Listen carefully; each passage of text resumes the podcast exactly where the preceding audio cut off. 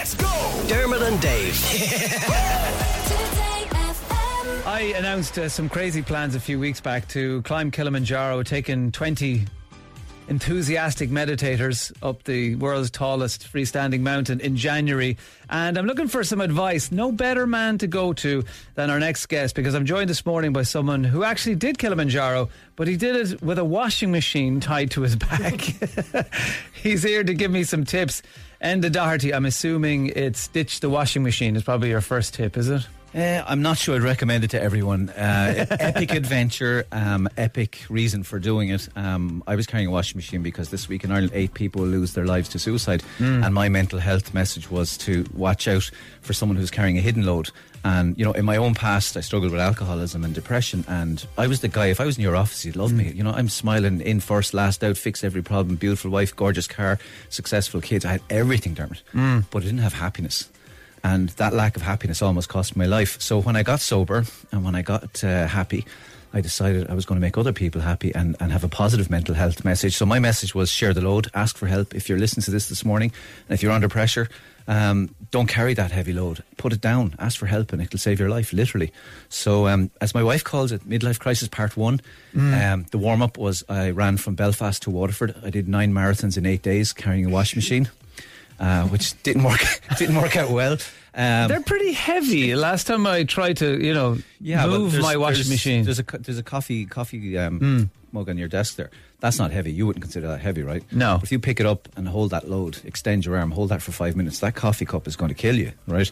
So my message was, it's not the problem you're holding; Hmm. it's the, it's the duration of it, you know. And different problems weigh different things to different people. So, yeah, on that walk, um, I hope people aren't having their breakfast.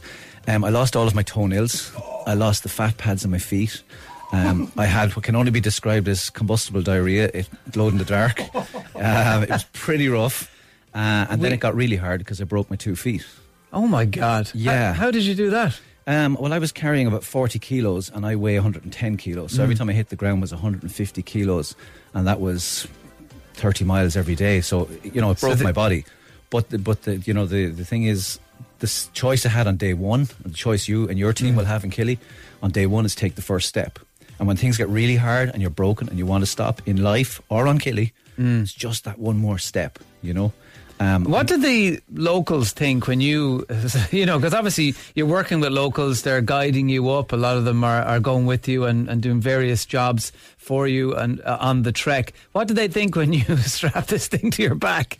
Do you know? I wish, I wish, I wish there was camera. If anyone's looking at this on YouTube or wherever, the face literally was shock. Like it was like you know they'd heard the Irish. We're great. We are mm. great crack. And you know we're different, and we use language like a weapon, and we sing a lot, and we eat too much, and we drink too much, and we care too much. You know we're we are different, and the Africans know that. You know. Mm.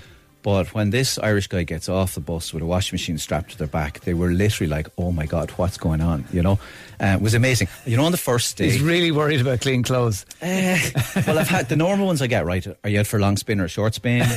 Are you money laundering? Uh, I get that the whole time. Um, I, I work as a motivational speaker with teams and businesses all over the country, and like at the end of every single session, people come up and they go.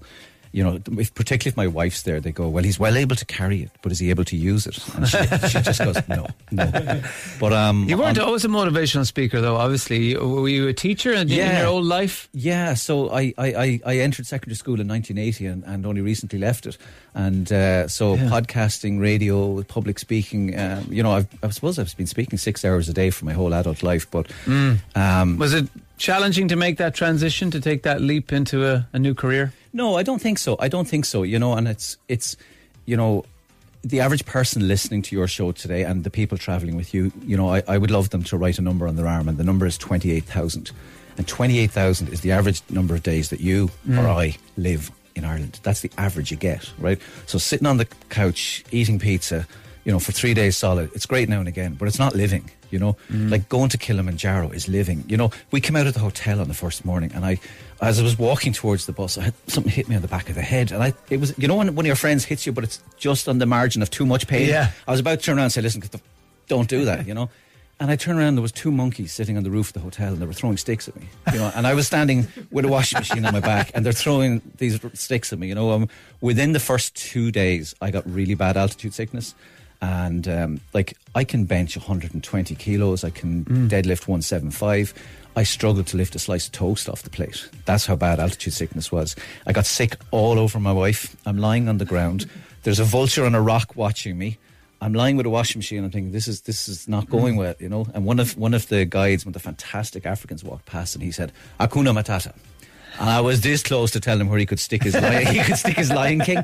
Thankfully, I didn't because Hakuna Matata is Swahili, and the people in Tanzania speak Swahili. And if you've watched The Lion King, I was totally unaware all the expressions, all the animals that they're Swahili expressions. And Hakuna Matata was "You'll be grand, keep going," you know, which is a great metaphor for life, you know. Yeah. But I'm so jealous. Now, I'm not saying I'm going with you, but your crew and you are going to have the most epic adventure. Yeah, you weren't really selling it to me there, and uh, you know, in terms of the lying on the ground and the altitude sickness. I mean, uh, like, uh, did they say the quicker you go up, the more prone you w- could be to altitude sickness? I think it's more complicated because some of the some of the, the, the helpers and the Africans who were going up and down had gone up 15, 20 times a year. Yeah. And on number 17, all of a sudden they get altitude sickness. And isn't it interesting? You hear a lot that smokers actually don't seem to suffer altitude sickness as much as other people, or is that an urban legend? No, this is this is not myth. This is fact. Some of the uh, good morning to all of the Killy crew who are listening, but some of the unfittest people who came with us walked up that mountain like they were going to the pub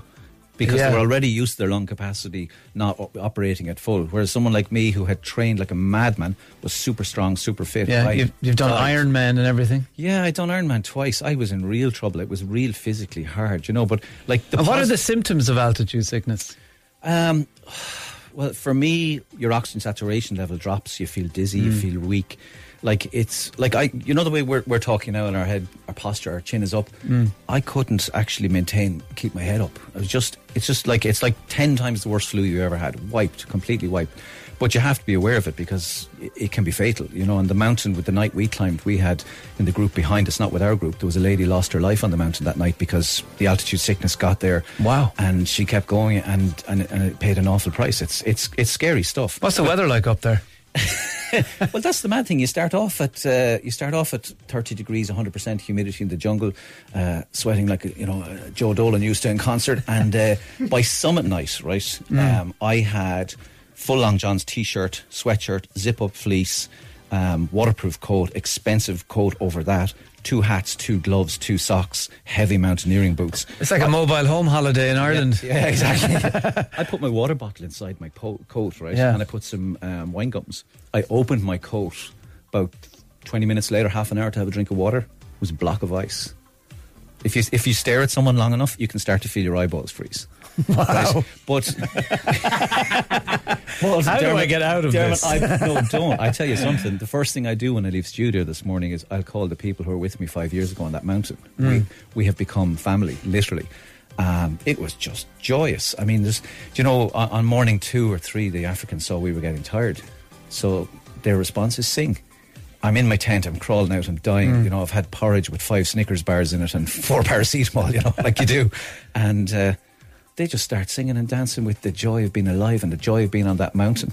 Do not dance with them. Fatal error. Uh, Denise, if you're listening, Denise, one of my best friends, she started dancing one morning, got carried away with the rhythm, and I'm in Africa. Yeah. She nearly didn't finish that day because she used oxygen and energy levels that did, she didn't have. The, again, there's so many life metaphors. Do you know the Africans constantly would say "puli puli" or "poli poli," which is slowly, slowly. So when you are feeling great, you know, and and you have no blisters and you're not tired and you're, you're thinking, "Bloody hell, this is fantastic!" and you look around, that's when you go half the pace again. Keep slowing, keep Yeah. pulling back because uh, when you do blow up, it's not. You know, you do the 5k in, in the Phoenix Park and you want to go home you can't go home. You're on top of a mountain in the middle of nowhere. Yeah, You know, and uh, have you looked up the Barranco Wall? I haven't. Google the Barranco Wall. Okay. Most of it- I'm worried. No, well, it's the only bit. metaphysical wall. Is it? Uh, no, it's a sheer cliff face Yeah. and you're roped in. But for most of the climb, it's no steeper than Glendalough or Mm. Slievenamon. It's just a gravel path and you're walking uphill. What's next for you, Enda? What are you going to do?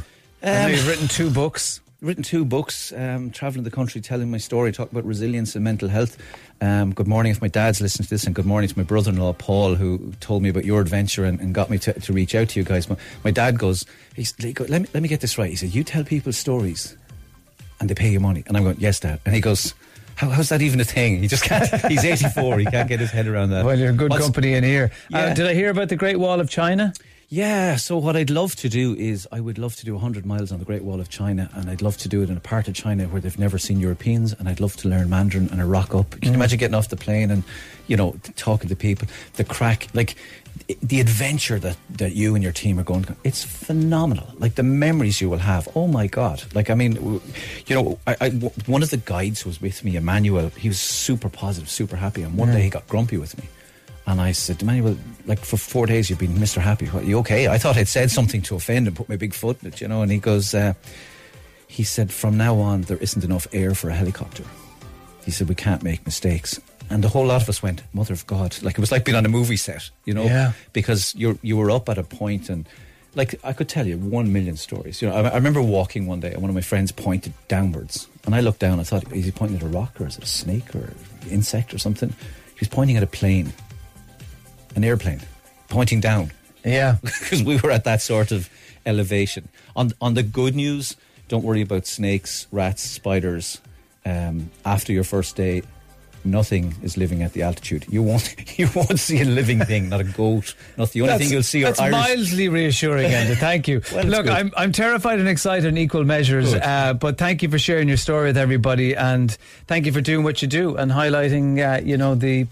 Uh, I guess the loads that carry that people carry around every day, and hopefully give them the the energy and uh, and impetus to maybe share that load. Enda O'Doherty.ie is the website if you want to catch up on all the stuff Enda's doing. Thanks for dropping into us. Thank you so much for having me. Dermot and Dave, weekdays from 9 a.m. Today